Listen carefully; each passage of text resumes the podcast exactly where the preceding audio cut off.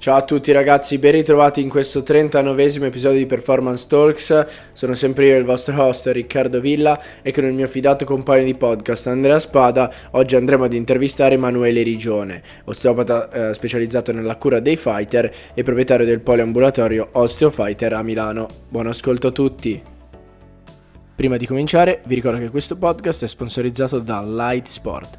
Light è la startup italiana che concettualizza e produce tecnologie innovative per l'allenamento funzionale ed il miglioramento della performance sportiva.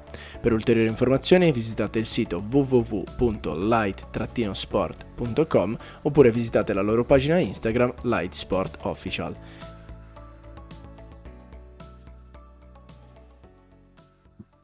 Eccoci ragazzi, ben ritrovati in questo nuovo episodio di Performance Talks. Oggi io e Andrea abbiamo il piacere di avere qua con noi Emanuele Rigione.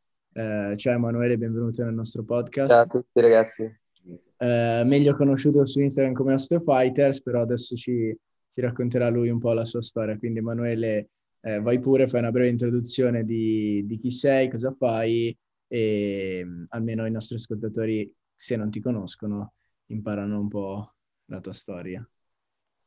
Ciao a tutti ragazzi, mi chiamo Emanuele Rigione, eh, sono un osteopata e massoterapista, eh, ho un master in ambito sportivo a livello osteopatico e diversi corsi legati alle terapie per gli sportivi. Lavoro principalmente con atleti che praticano sport a combattimento e ho un poliambulatorio con eh, all'interno diversi specialisti, tra cui l'ortopedico, il fisiatra, i fisioterapisti, eh, osteopati, massaggiatori, nutrizionisti, insomma il tutto per la salute dell'atleta in generale e nel mio caso un pochino più specifico nel, nello sportivo che pratica sport a combattimento.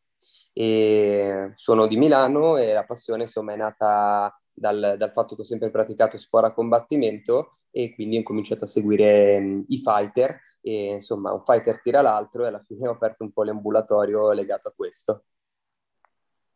Ok, allora a questo punto direi che possiamo, ti faccio la domanda relativa appunto al tuo poliambulatorio ehm, che è appena aperto e la, diciamo, la mia domanda, quello che mi sarebbe un po' più curioso sapere è all'interno del poliambulatorio come avviene la collaborazione tra le varie figure che, che, ne, che ne partecipano, insomma.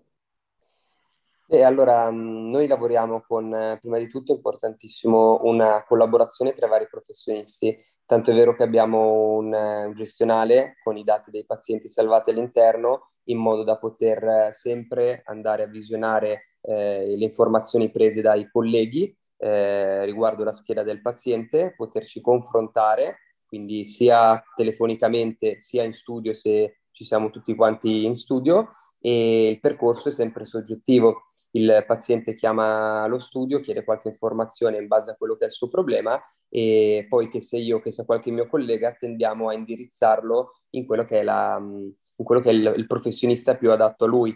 Eh, spesso e volentieri in casi acuti o in casi insomma da inquadrare eh, in un modo molto dettagliato problematiche croniche, eh, deleghiamo il compito al nostro ortopedico, che è sia ortopedico che fisiatra, è un medico che ha quasi 70 anni ed è un primario di, di ospedale, direttore sanitario di varie cliniche, quindi è un pezzo fortissimo di Milano e, che ci dà a noi dei consigli su come dirigere il lavoro e come integrare le varie professioni. Quindi poi eh, nel momento in cui il paziente arriva a me o a un collega, eh, sappiamo tutti benissimo il concetto di lavoro di team e di integrazione, per la salute del paziente, quindi per velocizzare quelli che sono i tempi di recupero e per far sì che insomma, il paziente trovi delle soluzioni per ritornare, nel mio caso in sport a combattimento, ad allenarsi con delle alternative valide per non farlo stare fermo o comunque velocizzare i tempi nel rientro nel ring a contatto pieno. Perfetto, a questo punto comunque molto interessante il fatto che la, la diciamo, c'è questa gra- buona interazione tra le varie figure professionali che eh, anche io e Riccardo ripetiamo fondamentale anche dal punto di vista di eh, performance, quindi di, di sviluppo delle, delle, capacità dell'atleta. E, mh, vado con la, la, la, domanda successiva, essendo che noi diciamo che siamo più eh, SNC, quindi preparatori atletici e non abbiamo delle competenze in ambito terapeutico, ti vorrei chiedere appunto di darci qualche dettaglio in più, qualche eh, di andare un pochino più nel dettaglio appunto per quanto riguarda l'osteopatia e l'ambito preventivo e riabilitativo per, per gli sportivi, in questo caso chiaramente eh, i fighter con cui collabori di più. Esatto, sì, allora beh, ci sono diverse dinamiche sia in fase di recupero sia in fase di post recupero. Possiamo fare un esempio de- del legamento crociato anteriore, eh, una lesione del legamento crociato anteriore, insomma successivamente a un'operazione, il eh, periodo poi di recupero sarà mh, dettato in fase iniziale da un lavoro fisioterapico dove si va a lavorare appunto sul recupero della mobilità, sul fatto di sgonfiare il ginocchio, sul recupero del, del tono muscolare e poi quello che è fondamentale eh, successivamente a questa prima fase è proprio il ritorno nel, nell'ottagono, nel ring, nel campo di calcio, insomma ehm, è fondamentale perché eh, sapete meglio di me che nel momento in cui si è, si è, si è riabilitato il ginocchio, quindi eh, si ha la possibilità di far sì che la, l'atleta possa incominciare a svolgere quelli che sono i suoi gesti atletici e l'importanza di questo è che siano sempre guidati. Quindi eh, il gesto atletico che deve recuperare l'atleta deve essere sempre progressivo. Quindi per me è fondamentale anche questa tipologia di collaborazione. Noi facciamo una prima parte che è appunto permettere all'atleta di ritornare ad allenarsi e poi eh, da lì in poi non avendo eh, per il momento all'interno dello studio la palestra, comunque è una dinamica che vorremmo inserire, io spero nel giro di un anno, dovremmo allargarci un pochino, però insomma eh, speriamo che tutto il progetto vada come, come insomma, ho, ho, pensato. E mh, quindi l'importanza della preparazione atletica è fondamentale per far sì che l'atleta rientri progressivamente in quello che è il suo sport eh, seguendo dei eh, metodi che gli permettano di arrivare alla performance avendo rispettato quella che è la fisiologia del recupero e eh, l'integrazione con la preparazione atletica per svolgere il gesto tecnico nel migliore dei modi e per lavorare sulla prevenzione di, un, eh, di una recidiva su quell'area. Quindi non solo per riabilitare dal punto di vista eh, del rientro in, eh, in, campo, ma anche per prevenire quello che è tutto un lavoro di sovraccarico su una struttura che è già stata lesionata. Quindi questo è un punto secondo me fondamentale sul quale la preparazione atletica fatta da professionisti può fare una grande differenza sul futuro dell'atleta. Beh, anche perché cioè, le recidive sono all'ordine del giorno, cioè, si vedono spesso, no? eh, una marea. Sopra... Poi mi viene in mente il calcio, cavolo, nel calcio le recidive sono sono aumentate tanto. Uh, quindi... Sì, sì, assolutamente. Sono, con, sono, d'accordo con te e come in tanti altri sport. Quindi quello che tendono a fare spesso gli atleti, eh, o perlomeno quello che vedo fare spesso, è proprio un, un rientro e nel momento in cui va tutto bene, l'atleta abbandona tutta la terapia che ha fatto fino a prima e riprende a fare al 100% quello che fa. Quindi poi è sempre compito nostro cercare per quanto possibile di educare l'atleta a, man- a fare un periodo importante di mantenimento eh, in base a quella che è la problematica. Quel periodo di mantenimento può durare un mese, come può durare un anno, come può durare sempre. Io seguo gli atleti personalmente eh, che, che, combattono e ogni volta che vado a lavorare su disfunzioni, su problematiche di sovraccarico, eh, eccetera, eccetera, do sempre degli esercizi mirati ehm, ai quali non, eh, non transigo. Cioè per me l'atleta deve fare degli esercizi di mobilità o di rinforzo prima di allenarsi fondamentali per riscaldare un'area che è già soggetta a, a sovraccarichi. Poi sapete meglio di me che ogni sport ha un suo gesto atletico che è funzionale allo sport che fa, quindi è giusto che l'atleta abbia quella postura per esprimere al meglio il gesto atletico, ma va sempre monitorata e controllata per evitare che questa postura porti delle eh, infiammazioni o dei sovraccarichi. Mm, pensiamo ehm, ad esempio in un tennista, che è un esempio molto facile, che sovraccarichi l'arto superiore che utilizza per eh, svolgere il gesto atletico. È giusto che la sua catena cinetica svolga eh, sia maggiore da quel lato eh, e riesca a esprimere più forza da quel lato e gli permetta di ottenere un risultato maggiore durante la performance. Però utilizzandola sempre, non sciogliendola, non rinforzandola o eh, non trattandola eh, va sicuramente in eh, disfunzione, quindi va sicuramente a creare processi di infiammazione perché un tessuto lavora tanto, perché un tessuto lavora male e sarà poi nostro compito quello di andare a resettarli per quanto possibile quel sovraccarico e educarlo a, a far sì che quell'area lì venga sempre tenuta sott'occhio.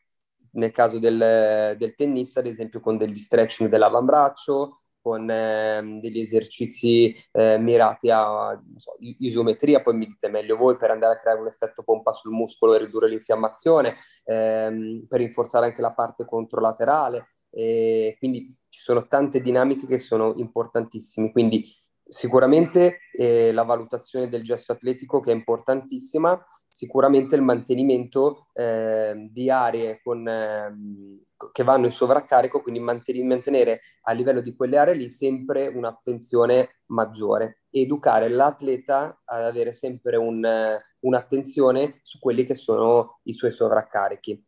La maggior parte, per mia esperienza, quello che vedo che vedo più spesso è che mh, è, sono difficili un pochino più da gestire i ragazzini più di quelli che hanno già subito tanti traumi e si accorgono della differenza tra il riscaldamento, la mobilità e gli esercizi rispetto a chi è ancora fresco e si crede eh, imbattibile, invincibile e non ha mai subito traumi fino a quando bam quel giorno lì mi dicono mi sono, fatto, sono rotto una mano, eppure ho tirato mille pugni al muro e ho sempre rotto il muro. Oggi mi è rotta la mano, eh, ridendo e scherzando, eh, però per intenderci, quindi è importantissima anche quella parte, quella parte lì, quindi di insegnare eh, l'importanza della prevenzione a, all'atleta è di fondamentale importanza. E quindi come vi accennavo eh, chi l'ha passata, chi ha passato dei traumi eh, se ne rende molto più conto e col passare del tempo svolge sempre più attenzione, anche per una questione di longevità.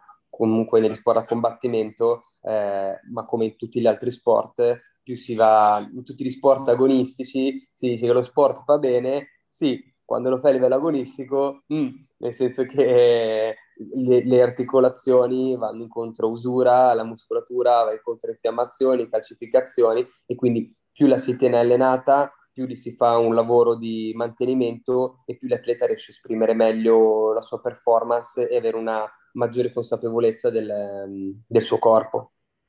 No, no, chiaro. Guarda, io eh, eh, diciamo riporto la mia esperienza personale, scusate che eh, io ho avuto un intervento alla spalla destra e comunque una cosa che tu hai accennato è quello di, diciamo che il tuo obiettivo sarebbe quello di creare anche una palestra all'interno del tuo centro per avere un continuum diretto da quello che è diciamo il, il medico e dallo, poi dal, dal, terapista e poi dalla, preparaz- dalla preparatore atletico. Questa cosa all'epoca non, non esiste non dico che non esisteva, ma magari non sono stato io fortunato a entrare in contatto con questa tipologia di struttura. Quindi questo sicuramente, cioè nel senso ti facciamo in bocca al lupo perché sarebbe una roba, secondo me, importante, cioè molto importante, cioè non, molto, molto importante perché è, fondamentale. Eh, vedendo poi anche altri approcci esteri in cui questa cosa è abbastanza consolidata, eh, diciamo che reputo io personalmente che sia, sia importante. Ti auguriamo, in, facciamo in bocca al lupo. Insomma. E viva il lupo. allora, possiamo continuare con le domande.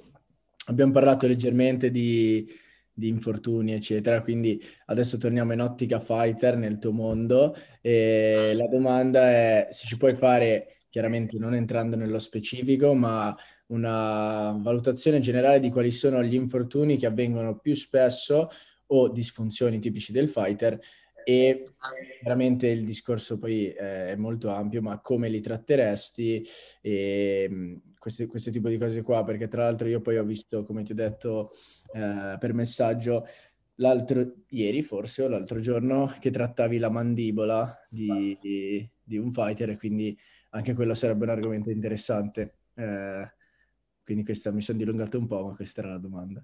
No, no, certamente. Sì, allora è importante capire anche che, che tipologia di sport a combattimento fanno, perché questo va a incidere su quelli che sono i sovraccarichi dell'atleta. Facciamo un esempio, il pugile avrà sicuramente molte più disfunzioni alle spalle e meno problematiche eh, legate alle leve articolari che possono essere fatti in altri sport come il jiu-jitsu, l'MMA, il grappling. E, mm, quindi, ad esempio, un atleta che pratica sport a combattimento va visto anche il periodo in cui è vicino al match, che tipologia di avversario ha. Mi spiego meglio. Facciamo un esempio di un atleta basso e tarchiato che deve affrontare una, un atleta alto e snello. Durante la preparazione atletica non porterà dei colpi eh, alla sua altezza, porterà dei colpi indirizzati verso l'alto, questo per tendenzialmente questo è quello che si, che si fa, quindi eh, a prepararsi rispetto a quella tipologia di atleta. E questo poi gli, gli permette chiaramente eh, di avere un, tra virgolette, un vantaggio durante l'incontro perché è già preparato a, dare quella tipologia di colpi. Stessa cosa farà l'avversario, lavorerà ad esempio di più sul, eh, su movimenti di gambe, tenderà a lavorare un pochino più basso per andare a, ad inserire dei colpi eh, all'altezza dell'avversario. Quindi nel primo caso avremo dei sovraccarichi della spalla, con spesso dell'impingement del sovraspinato e delle disfunzioni della scapola omerale in anterosuperiorità spesso e volentieri, mentre nel secondo caso avremo più dinamiche legate agli arti inferiori, quindi problematiche più lombosacrali e mh, mm, proprio le ginocchia come sovraccarico del, dell'atleta che lavora magari con gambe un pochino più aperte. Sono dinamiche che mh, mm, non si dicono ma si vedono, nel senso che se tu guardi come si preparano gli atleti e poi li fai la valutazione, ti accorgi che settano tantissimo se non tutto, la preparazione in base, in funzione all'avversario che hanno.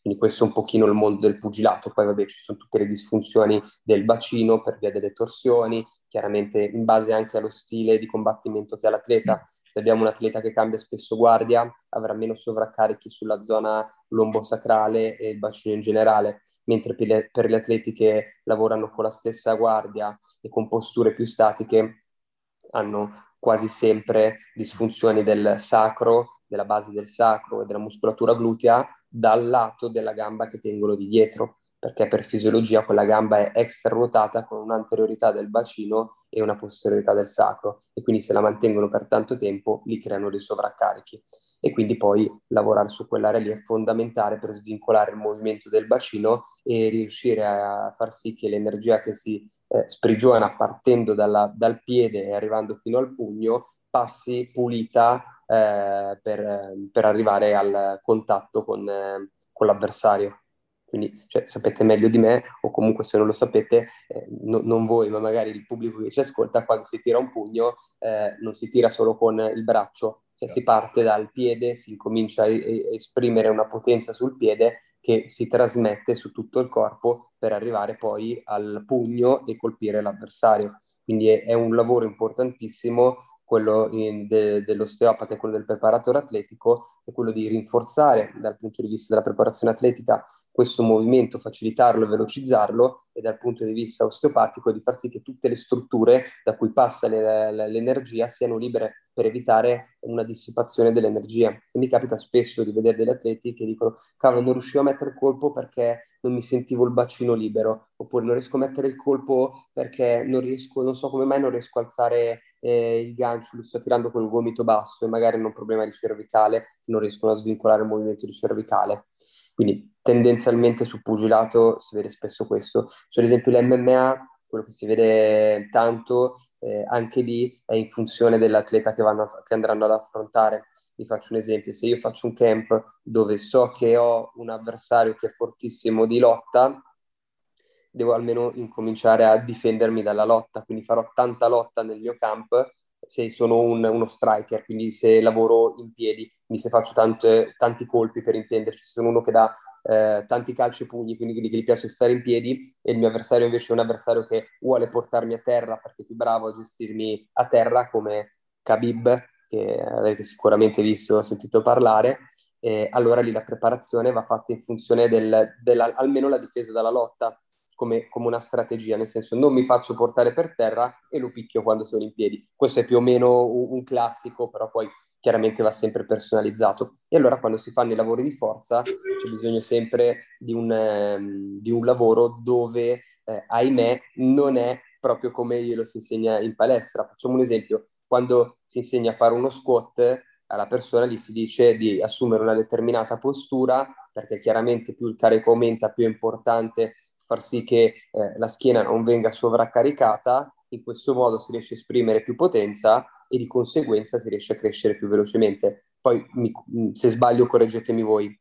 Quello che succede negli sport a combattimento è che prendi l'avversario e cerchi di ricordarti queste cose, ma come lo prendi, lo prendi, lo devi alzare, l'obiettivo è portarlo per terra. Quindi anche se il piede non è giusto, la schiena è inclinata, la cervicale è piegata e il, cor- il peso è tutto da una parte, non gliene frega niente, l'obiettivo è portarlo per terra. Quindi c'è tutta questa dinamica che porta a far sì che la zona lombare sia in sovraccarico assoluto.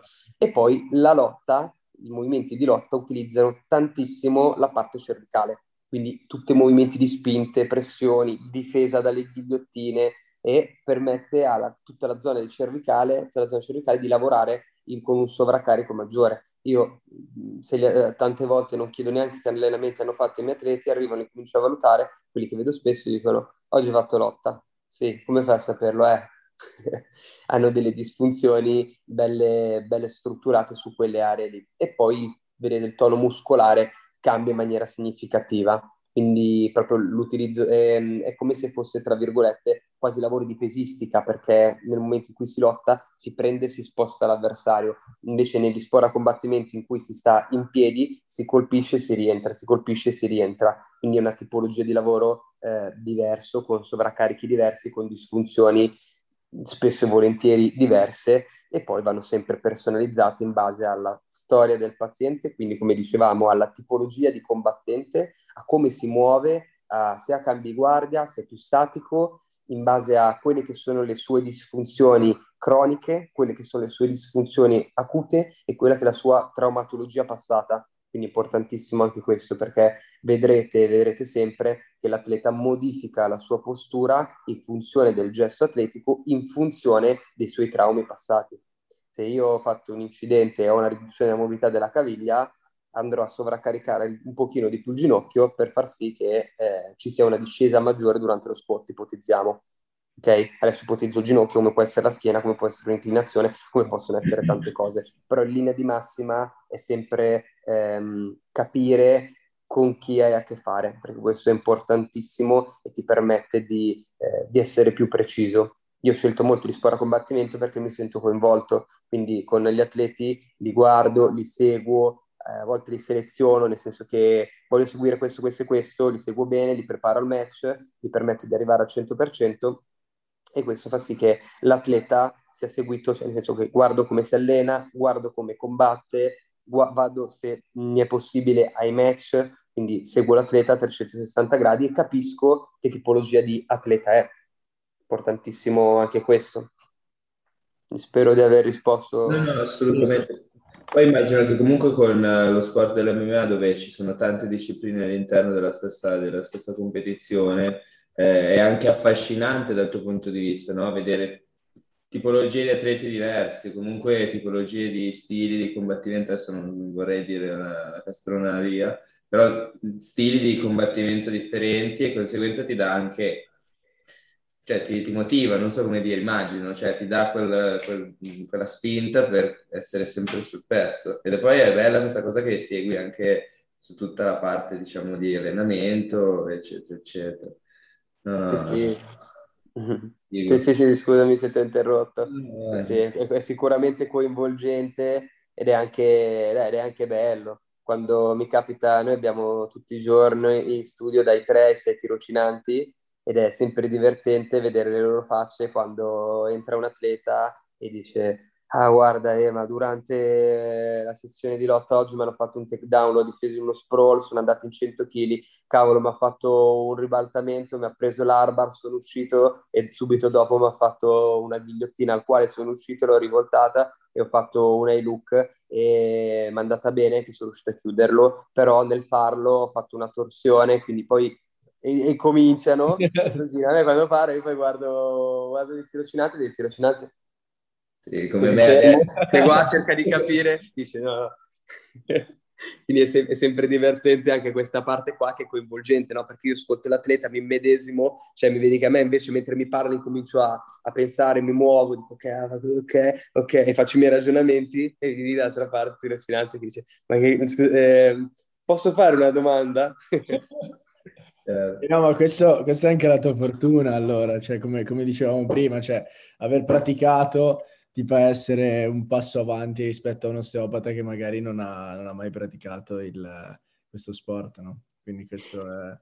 E sì, poi diciamo che ci sono anche tante cose che un po', diciamo, diciamo che non c'è nessuno che prima di me, o perlomeno non conosco nessuno che prima di me si è messo nello specifico a fare come ho fatto io, nel senso che eh, vai sui siti scientifici, prendi quelle che sono le informazioni riguardanti gli sport a combattimento, mixali, perché se tu cerchi una lussazione da Kimura non trovi niente. Se tu prendi la lussazione della spalla e che cos'è la Kimura, li metti insieme e fatto un post a livello scientifico, ma nessuno lo fa è comunque un po' uno sbattimento, prendi, traduci, fai, infatti mi faccio aiutare dalla mia ragazza che è bravissima, però eh, insomma in, in, linea di massima eh, queste dinamiche vanno sempre, mh, mm, vanno sempre viste e riviste e poi eh, la cosa importantissima è la delega e eh, la collaborazione tra professionisti. Cioè adesso quando mi arriva un atleta che ha subito 100.000 leve al braccio e ha male al gomito da una vita, eh, io non sto lì a fargli la teca o fargli rinforzi, faccio fare una risonanza subito, se vedo dei frammenti all'interno del gomito come pezzi di cartilagine o di osso, eh, gli dico la situazione com'è, qua va fatta una pulizia, faccio parlare con l'ortopedico, l'ortopedico le dice probabilmente qua va fatta una pulizia e poi si fa il lavoro di eh, recupero della mobilità, stretching, eccetera, rinforzo, eccetera, eccetera.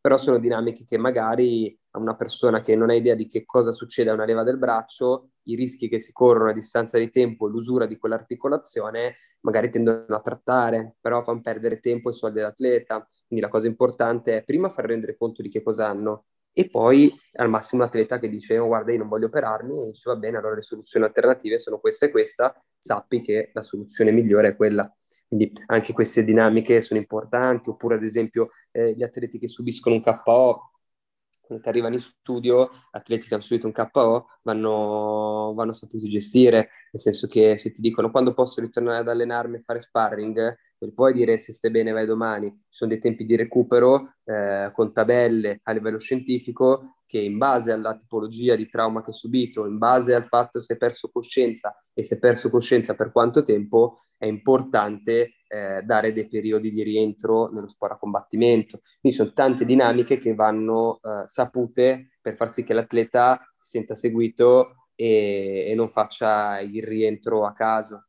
Mm? Quindi io ad esempio ho stilato anche queste tabelle che spiegano come un, un atleta che ha subito un KO debba rientrare, quindi la tipologia di allenamento che deve fare, anche que- questa è una parte bellissima, poi eh, dopo al massimo ve le giro, sono bellissime, prese a livello scientifico, che ti dicono come deve rientrare un atleta dopo che ha subito un KO, quindi non è che deve rientrare subito a far sparring, no, deve rientrare con una tipologia di allenamento aerobico, anaerobico, eccetera, eccetera, per quanto tempo, in base al KO, insomma, sono delle dinamiche che fanno una grande differenza su- sull'atleta. Chiaro, ma queste linee guida delle concussion, perché nell'ambiente rugbistico la, diciamo, il topic delle concussion è abbastanza importante, negli ultimi anni è stato sviluppato tanto, eh, qual- cosa fare subito nel momento in cui c'è mh, appunto il, si manifesta questo episodio, cosa fare in tutto il periodo. Tu invece hai dovuto fare un lavoro proprio da zero, tutto tuo, oppure ci sono, stat- ci sono delle linee guida delle federazioni che ti hanno aiutato, oppure hai dovuto prendere diciamo, la, la, la, parte scientifica, tradurla, metterla su carta. Com'è stato questo processo? Se posso chiederti.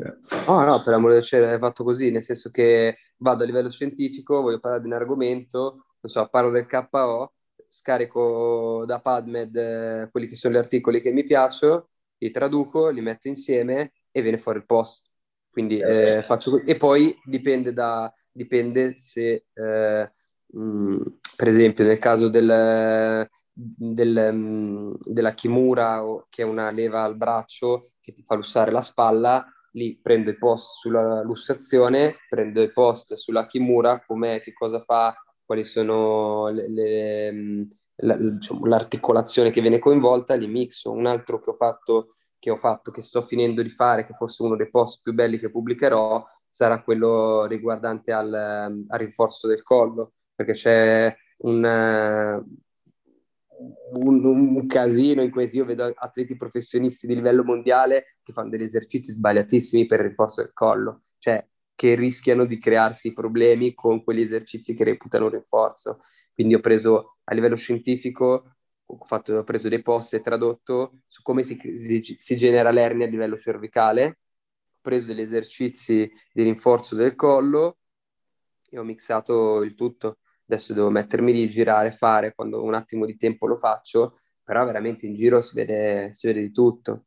Vede di tutto. Io ho seguito un atleta personalmente che ha combattuto recentemente in un circuito, in, eh, in un circuito a livello mondiale lui è venuto con me con delle scosse al braccio l'ultima volta ci ho messo un anno e mezzo a recuperare in tre mesi l'abbiamo portato a combattere quindi insomma eh, con lo stesso problema con dei percorsi fatti bene mirati per questo poi eh, dipende da caso a caso ci sono mh, alcune situazioni erniarie che richiedono la parte chirurgica, ma che successivamente vanno seguiti con un percorso specifico settoriale con le tempistiche giuste.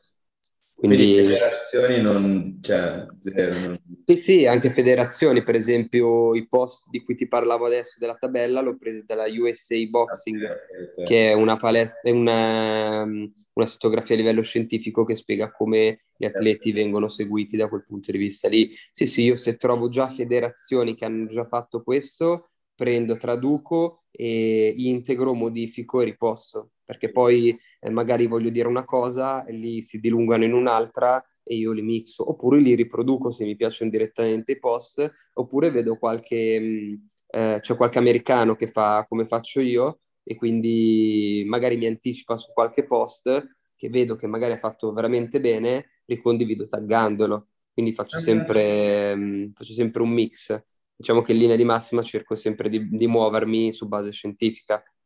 No, no, perché ma, immagino, adesso poi magari dirò, dirò un, farò un errore, però mi sembra che ci siano tante federazioni negli sport a combattimento, tante varie federazioni magari anche dello stesso sport, quindi è difficile capire un po', mm, diciamo, come tira il vento, non so come dire. Sì, sì, beh, io allora in linea di massima i miei post sono molto dedicati alle patologie e che cosa succede durante eh, alcuni gesti atletici all'atleta oppure chi subisce alcune, deter- alcune, alcune leve, per intenderci. Quindi parlo principalmente di quello che invece quello che necessita di linee guide sono magari dei protocolli alla riabilitazione e sicuramente se a base scientifica eh, sono dei protocolli validi, poi magari ne troverete come in ogni, come eh, in ogni settore 10.000 diversi. L'importante è magari selezionare quelle che reputate più giusti per l'atleta. Ad esempio, io ho mh, mm, questa tabella qua di cui vi parlavo, è una tabella che fa rientrare l'atleta dopo diversi giorni, o dopo forse un mese più o meno allo sparring, cose che poi non vedi mai. C'è un atleta che ha preso un KO, eh, lo vedi che ha voglia di rientrare nel ring se sta bene, magari il giorno stesso si allena in palestra e entro una settimana riprende anche a far sparring. Cioè, non si dicono ma si vedono queste cose, quindi insomma in linea di massima cominciare da una base scientifica, poi sta anche a nostra discrezione vedere chi è davanti e come muoverti. Chiaro, no, no, assolutamente. Allora, a questo punto faccio la domanda numero 5, che è relativa a un argomento che già hai un po' accennato. Um, quindi, com'è la, l'approccio cranio-sacrale per quanto riguarda l'osteopatia, soprattutto nei confronti dei, dei, dei combattenti? Si può dire, sì. Eh sì. E è un approccio fondamentale, importantissimo, perché mh, il capo, il cranio, è uno dei punti in cui, insomma, durante gli sport a combattimento vengono colpiti e colpiti più volte, specialmente nel pugilato. E, mentre il colpo del, del pugile può essere molt, un po' più dispersivo, avendo un guantone con eh, uno spessore maggiore, negli sport a combattimento come l'MMA, avendo uno spessore minore, quattro once, eh, il guanto serve per non rompersi la mano e, e quindi eh, la potenza del colpo è molto più, eh, diciamo, diretta in un punto più piccolo e quindi spesso e volentieri genera più problematiche di selettive di fratture o comunque scarica l'energia in determinati punti. Quindi eh, il lavoro cranio-sacrale è fondamentale per aiutare l'atleta a gestire queste forze che accumula durante gli sparring. Mm, quello che mi piace dire spesso è che ci sono tre tipologie di colpi che subisce l'atleta. Uno è un colpo secco diretto su un punto, ehm, quindi quella forza che viene generata dal colpo si scarica in un punto preciso e quel punto gli viene spaccato, che sia il naso, che sia uno zigomo, che sia una mandibola, ehm, si crea una frattura, quindi l'energia si scarica in un punto. Un'altra tipologia, la seconda tipologia di trauma che subisce l'atleta è un trauma eh, che eh, riesce a compensare e a scaricare. Non so se avete mai visto i judoka, quelli che fanno judo, quando si allenano e cadono sbattono il braccio per terra per scaricare l'energia sul pavimento, cioè ti insegnano a cadere nel judo nel judo e anche in tanti altri sport, perché è importante sapere cadere per scaricare l'energia sul terreno e non appoggiare la mano così per terra e rompersi la mano, lo scafoide per esempio, no? Quindi è importantissimo sapere dissipare l'energia. Quindi eh, nel momento in cui vedi dei pugili pazzeschi e ti chiedi ma come fa a prendere tutti quei colpi e restare in piedi? Tante volte se lo si guarda nel dettaglio si vede che il pugile quando prende il colpo lo scarica cioè riesce a fare dei micro movimenti che gli permettono di scaricare l'energia verso l'esterno. Quindi questa è la seconda tipologia di colpo. Quindi il primo è forte, è mirato in una determinata area e genera una problematica fratturativa, per esempio, su quel punto lì. La seconda permette all'atleta di riuscire a scaricare la potenza del colpo, quindi uno dei tanti colpi che subisce durante uno sparring o durante un incontro, e la terza tipologia, che è una delle più importanti, è quella di accumulare il colpo, quindi l'atleta non riesce a scaricare il colpo e quindi lo può accumulare in, in diversi punti, come possono essere membrane craniche, eh, muscolatura cranica, eh, disfunzioni mandibolari, eh, oppure compensare col tratto cervicale alto, che sono tutti in correlazione con la muscolatura che si collega al cranio, con le membrane che si collegano al cranio, con le ossa che si collegano al cranio, la mandibola, eccetera, eccetera. Quindi fare un lavoro di bilanciamento a livello cranio-sacrale che permette di rilassare tutte queste strutture è sicuramente una eh, dinamica che permette all'atleta di velocizzare le tempistiche di recupero, di sentire la zona cranica più leggera e di far sì che la trasmissione a livello del sistema nervoso centrale periferico sia, eh, diciamo, in termini molto semplici, più pulita e, e velocizzi quello che è il, il recupero. Ero molto interessante questa cosa della tipologia dei, dei colpi. Figo, cioè proprio li, li, mi sono immaginato l'atleta che subisce il colpo e le varie tipologie. Molto figo, cioè bello cazzo. Scusate. Eh. Beh, ma alla fine sono dinamiche che vedete applicate in, anche voi, immagino, nel, nella vostra preparazione. Cioè, lo vedete l'atletica, l'atleta che riesce a esprimere forza, l'atleta che si infortuna, mi sarà capitato di vederne qualcuno che ogni tanto non riesce a compensare bene un gesto atletico che ho fatto mille volte e poi si è, eh, si, è, si è, infortunato. Quindi, insomma, sono dinamiche che si vedono spesso, sono praticamente queste tre quindi è importantissimo sapere, sapere dare una mano all'atleta, uno con la preparazione atletica, ad esempio, a riuscire a scaricare, quindi che sia una parte di, ehm, sport a combattimento viene fatta una parte di riscaldamento dove proprio si fanno le capriole, dove si sbatte il braccio per terra, dove si aiuta l'atleta a far sì che quelli diventino automatismi che gli permettono di ridurre la, la, in termini percentuali la possibilità di infortunarsi. No, chiaro, però sicuramente cioè, anche nella nostra pratica ci, ci, ci cose che chiaramente non avendo il, diciamo, la, la, la, capacità di visione critica che ha un terapista, cioè magari è difficile interpretare alcuni dettagli. Poi chiaramente finché sono delle situazioni magari un po' più, diciamo, vicine al nostro contesto, ci viene anche un po' più facile, chiaramente. Eh, però no, bello, interessante anche quella parte sulla assorbire. Questa cosa del, del, del, del, judo che scaricavano non lo sapevo, per esempio, figo. Cioè, figo Vabbè, direi che, direi che possiamo andare avanti. Una domanda, eh, che credo sia già passata 45 minuti di podcast, quindi eh, andiamo avanti. Ed è un po' la domanda che racchiude i nostri mondi, la preparazione atletica e l'osteopatia.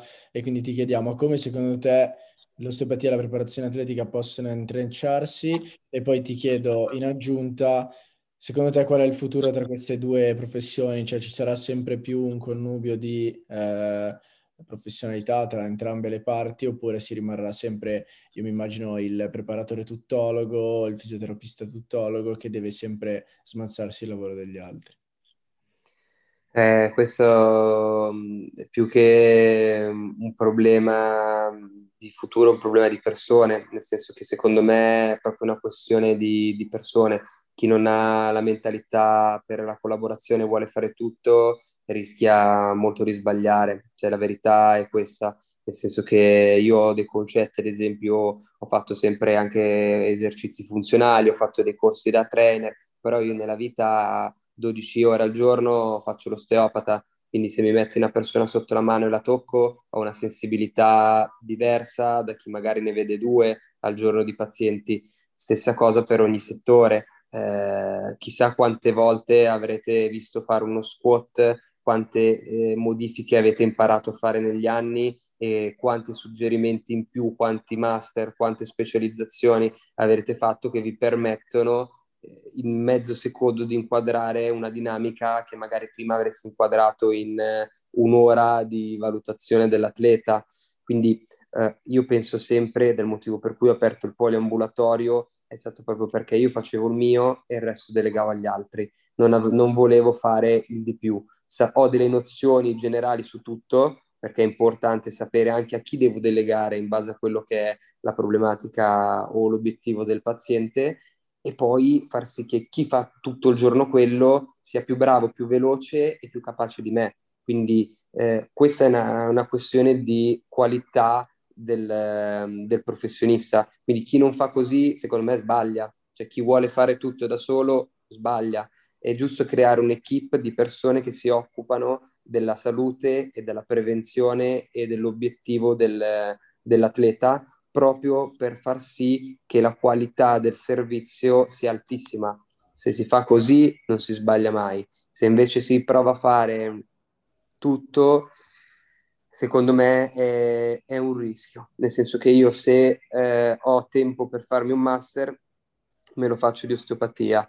Quando riesco a trovare dei corsi di osteopatia sportiva, li faccio su osteopatia sportiva. Fra dieci anni che ho 150.000 corsi di osteopatia sportiva, quando mi arriva uno sportivo so come gestirlo. Se io in questi corsi qui magari eh, un anno faccio un corso di, eh, di, fisioterapia, un corso di osteopatia l'anno dopo, un corso di allenamento funzionale l'anno dopo, sì, ho tante nozioni, ma in cosa sono bravo davvero?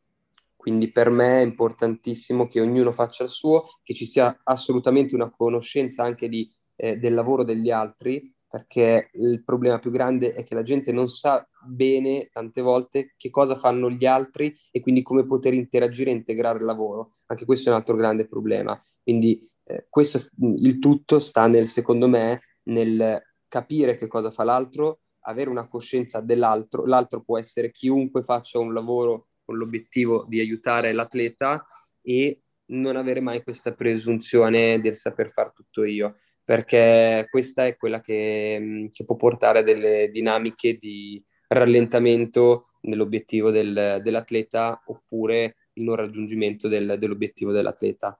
Ed è importantissimo, spesso insomma, quello che secondo me va sempre fatto è guardare i grandi club. I grandi club non lavorano mai eh, con una persona che mettono lì e fa tutto.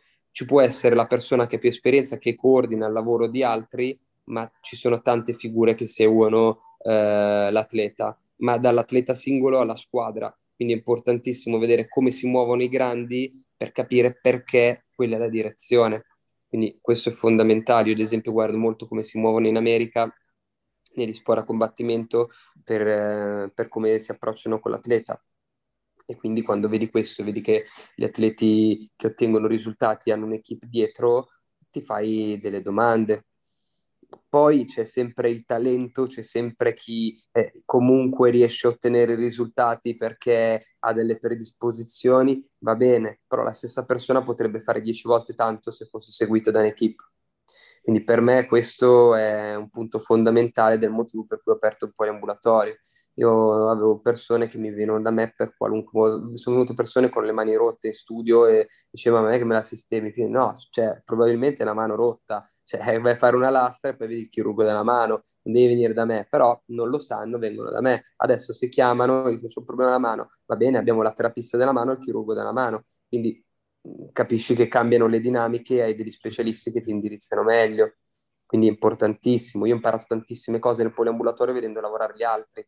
Cioè io nelle patologie di infiammazione della mano, prima lavoravo io, facevo un lavoro eh, osteopatico, poi ho fatto, quando ho fatto massoterapia ci mettevo dentro anche la parte massoterapica, adesso in studio abbiamo anche la TECAR, abbiamo anche il fisioterapista che dà esercizi di rinforzo, abbiamo anche la terapista che, dà, eh, che fa dei tutori su misura eh, per andare a ridurre l'infiammazione durante la notte, abbiamo insomma tante cose che continuiamo a imparare e velocizziamo quello che è l'obiettivo del, dell'atleta. Quindi in futuro, eh, come io mi auguro tanti già facciano adesso, la collaborazione tra tutte le figure è importante. Non devono mai, eh, nessuno secondo me deve mai sentirsi superiore a nessuno, ognuno fa il suo e ognuno deve fare il suo. In questo modo si riescono a ottenere dei risultati ottimali. Io ho il mio ortopedico che ha 70 anni che è un numero uno, cioè lui con felicità delega a noi, ci dice come muoverci e ci dà dei consigli dati dalla sua esperienza, però poi noi facciamo il nostro, quindi è sempre un lavoro di equip. C'è chi ha un attimino un occhio di riguardo perché ha più esperienza in un determinato modo e che ci dà una mano e ci guidi, quindi non è che io sono questo e allora faccio questo eh, perché ho più esperienza, perché ho... no, io appunto perché ho questa esperienza e la mia mentalità è quella di, eh, di dare una mano all'atleta, che dirigo il lavoro per far sì che l'atleta ottenga il massimo dei risultati.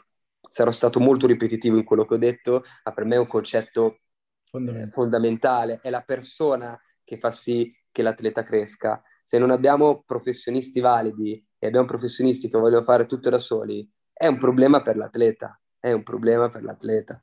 Quindi questo è importantissimo. Io mi sono ritrovato molte volte con dei post un po' provocanti che ho messo di one visit, paziente che arrivava storto e usciva dritto, con sottoscritto, tanto di scritta, colpo della strega, che non è una scoliosi, è un colpo della strega.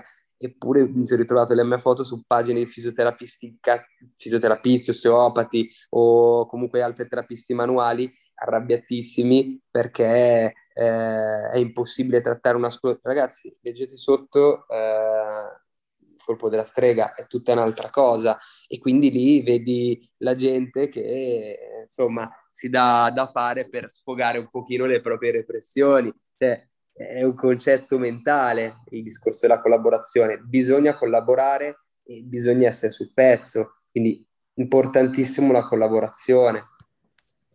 Quindi Vero, il concetto di prima era perché c'è gente che tende a criticare e a voler far tutto lei e appena trova qualcosa dice no, quello è impossibile o no, quello non va fatto o no, tu che sei osteopata o no, che tu sei fisioterapista o no, che tu fai quello, è impossibile perché io ho studiato a livello scientifico, perché io ho fatto questo, perché io ho fatto quello. No, cioè fermiamoci, bastava leggere sotto, bastava venirsi incontro, bastava parlare e vedete che le cose insieme con la comunicazione si ottengono e gli obiettivi sono più facili da raggiungere. Questo era un aneddoto che, insomma, dicevo proprio per la tipologia di persona. Poi c'era chi sotto il post mi ha scritto è fatto bene, mi capita anche a me in studio tutti i giorni, eh, continuiamo così, cioè capito? Quindi è proprio una questione di concetto di base che è non sono io che sono bravo o non sono io che sono osteopata o fisioterapista o massoterapista o chiunque io sia che sono meglio di altri. No, io ragiono con la logica e so che l'unione delle forze fa una grande differenza e non si è visto e lo si vede sempre. Quindi questo è il, quello che penso riguardo alla collaborazione, il motivo per cui sono felice di partecipare a questa live e, e quando ho visto i vostri argomenti ho detto cavolo sulla preparazione atletica non ne ho mai parlato con, cioè sì, ne parlo con i colleghi, collaboro con dei preparatori atletici, ma non ne ho mai parlato in una live, quindi quando me l'avete detto ho detto sì, cavolo, c'è bisogno di parlare anche di questo perché eh, spesso e volentieri non se ne parla e spesso e volentieri si gioca chi ce l'ha più lungo quando non ha senso di esistere questa cosa. Quindi mai, anzi, c'è un, bel, un ultimo aneddoto, poi eh, non vi rompo più perché eh, io poi anche mi sono detto ragazzi massimo 20 minuti perché sarò stanco morto, poi incomincio a parlare e, e non c'era nessuno. un aneddoto bellissimo era di Henry Ford, l'inventore delle, delle macchine Ford, se avete mai sentito l'aneddoto, che mh, è stato accusato di essere ignorante perché non aveva, mi sembra, neanche la terza, non avesse neanche la terza media, una roba del genere. Allora, quando andò in tribunale, ehm, gli fecero delle domande di cultura generale eh, al quale non sapeva rispondere e ti, il, ehm, il, diciamo, quello che l'aveva accusato gli disse appunto, vedi che sei ignorante, e lui rispose, l'ignoranza non consiste in questo, guarda ti faccio vedere, fammi un'altra domanda, gli fece un'altra domanda, schiacciò un pulsante. E ad ogni tipo pulsante corrispondeva una, pre- una persona più preparata di lui in quel settore. Quindi magari c'era lo specialista in TOT, ad esempio, e gli rispondeva a quella domanda. E quindi ha detto, vedi, io non sono ignorante, io so come creare un'organizzazione per ottenere il risultato che voglio. Quindi questo è un aneddoto bellissimo che fa sì che eh, ognuno di noi ha delle carenze in qualcosa, va bene, ma la collaborazione è quella che fa la differenza. Quindi è importantissimo avere delle persone con cui collaborate che abbiano la vostra stessa mentalità. Quindi via dalle palle quelli che non hanno questa mentalità e credono di fare tutto loro, non sono le persone che cresceranno, non sono le persone che faranno la differenza, e invece sì tutti quelli che vogliono creare collaborazioni e che sono disposti a delegare la persona, a delegare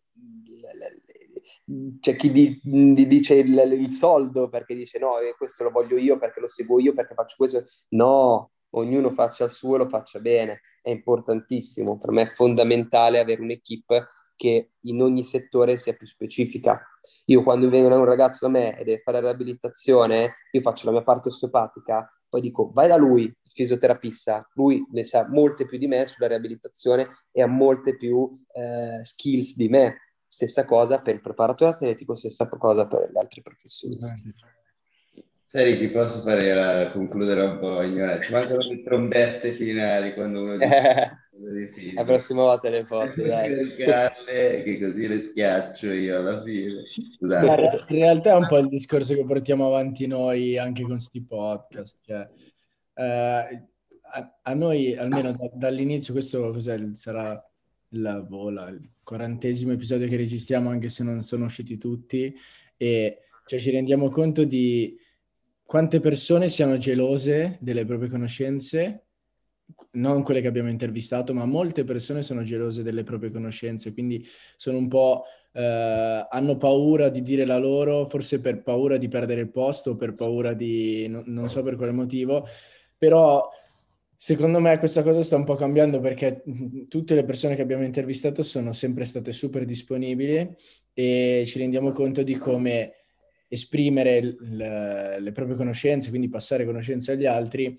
sia poi un, uh, un, giro che continua, nel senso io ti passo le mie conoscenze, tu le passi a un altro e poi tutto il nostro settore cresce e di conseguenza crescono tutti. Quindi... Uh... Ma personalmente reputo che sia anche una cosa un po' generazionale, nel senso che comunque nost- la nostra generazione, che siamo comunque chi più chi meno giovani, ehm, avendo a disposizione anche questi canali di informazioni che ci permettono di entrare in contatto con persone dall'altra parte del mondo, comunque di essere molto più veloci questa cosa, secondo me si sta perdendo un po' quel senso di ok, io sono questo, come diceva, come dicevi Emanuele, di chi ce l'ha più lungo. Questa è un po' una mia impressione, forse perché abbiamo vissuto anche noi in prima persona i limiti dettati da queste dinamiche, non lo so, questa magari è un pochino la mia, la mia riflessione, insomma. Sì, beh, poi anche quando ci si paragona anche ad altre realtà si capisce che eh, comunque il lavoro d'equipe funziona tanto. Adesso, ad esempio, a me in studio, quando mi arriva una persona, eh, cambia, cioè nel senso che arriva con una mentalità diversa, sa che può essere seguita a 360 gradi, oggi viene per una cosa, domani viene per un'altra, e quindi sa che c'è questo, questo e questo questo, questa figura che si mette a disposizione per il suo problema. Quindi sa che se entra lì ha tanti professionisti che possono dargli una mano e non sono più solo io. Cioè io da quando ho aperto lì non so quanti pazienti in più ho visto nuovi, tantissimi. Cioè io personalmente eh, non molti perché tendo a rivedere quelli che ho già strutturato, però i miei colleghi tutti, glieli mando tutti a loro e loro ne vedono tantissimi perché l'atleta, la, la persona, l'atleta, comunque chi voglia, eh, chi vuole che sia, entra e sa che è seguito a 360 gradi, cioè chi entra per un massaggio e poi fa la parte dell'alimentazione, c'è chi viene da me appunto magari per un trattamento, gli dico vai dal nutrizionista perché ha delle problematiche alimentari che mi coinvolgono alcune strutture, quindi è importantissimo e quando vedi persone lavorare in equip e poi ti confronti te, che è stato un po' anche il mio percorso, io facevo tutto io, però vedevo magari poi gli ambulatori che lavoravano e gestivano la persona a 360 gradi, uno chiaramente se, se mi metto nel panni del paziente, io personalmente mi sentirei più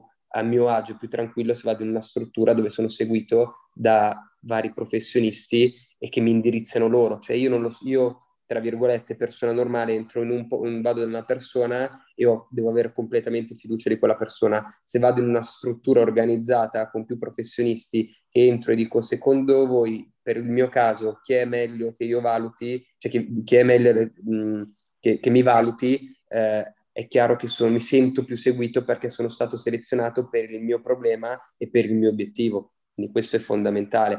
E sì, è vero, è molto generazionale prima si tendeva proprio a, ad avere il paziente per sé, però è molto, cioè invece chi già da tempo lavorava in equip, quindi fondamentale, lo dico sempre, lo dirò sempre, fa una grande differenza, fa una grande differenza. Ah, io quando lavoravo da solo, però mi arrivava una persona e se non era di mia competenza avevo tre numeri di fisioterapisti, due ortopedici, tre posti dove fare le risonanze magnetiche, quattro posti dove fare l'RX, chi mi faceva l'ecografia, cioè io avevo già un po' di ambulatorio ma non ce l'avevo nella stessa struttura, capito? Io avevo già i miei posti dove mandare le persone. Poi a un certo punto ho detto, cavolo, ma facciamo un calcolo un attimino, mando 50 persone a settimana da altri terapisti, ma se me li mando tutti in struttura e la persona non si fa il giro dell'oca, perché poi funziona così, spesso e volentieri vai da una parte, vai dall'altra e così non riesci a rapportarti con la persona, invece il modo più diretto è la miglior cosa.